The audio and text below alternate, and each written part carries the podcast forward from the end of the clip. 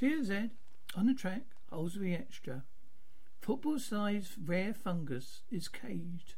Fungus has been discovered in historic garden. It's so rare it has been has a cage built around it for protection. Collectors claim the bearded tooth, also known as the lion's mane mushroom, can help in the fight against dementia and cancer. Spotted on a log by a volunteer at the Lost Gardens of Heligan, near Treglisky, Cornwall. Staff has sealed it off after advice from experts. More of the rare fungus has since been found in the Gardens Buck Hotel.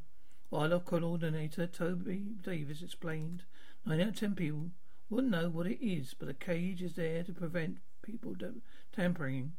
A bearded tooth is one of, the, of just four fungi given the highest protection of legal protection in the UK with compounds that apparently act against dementia, cancer, neurological disorders.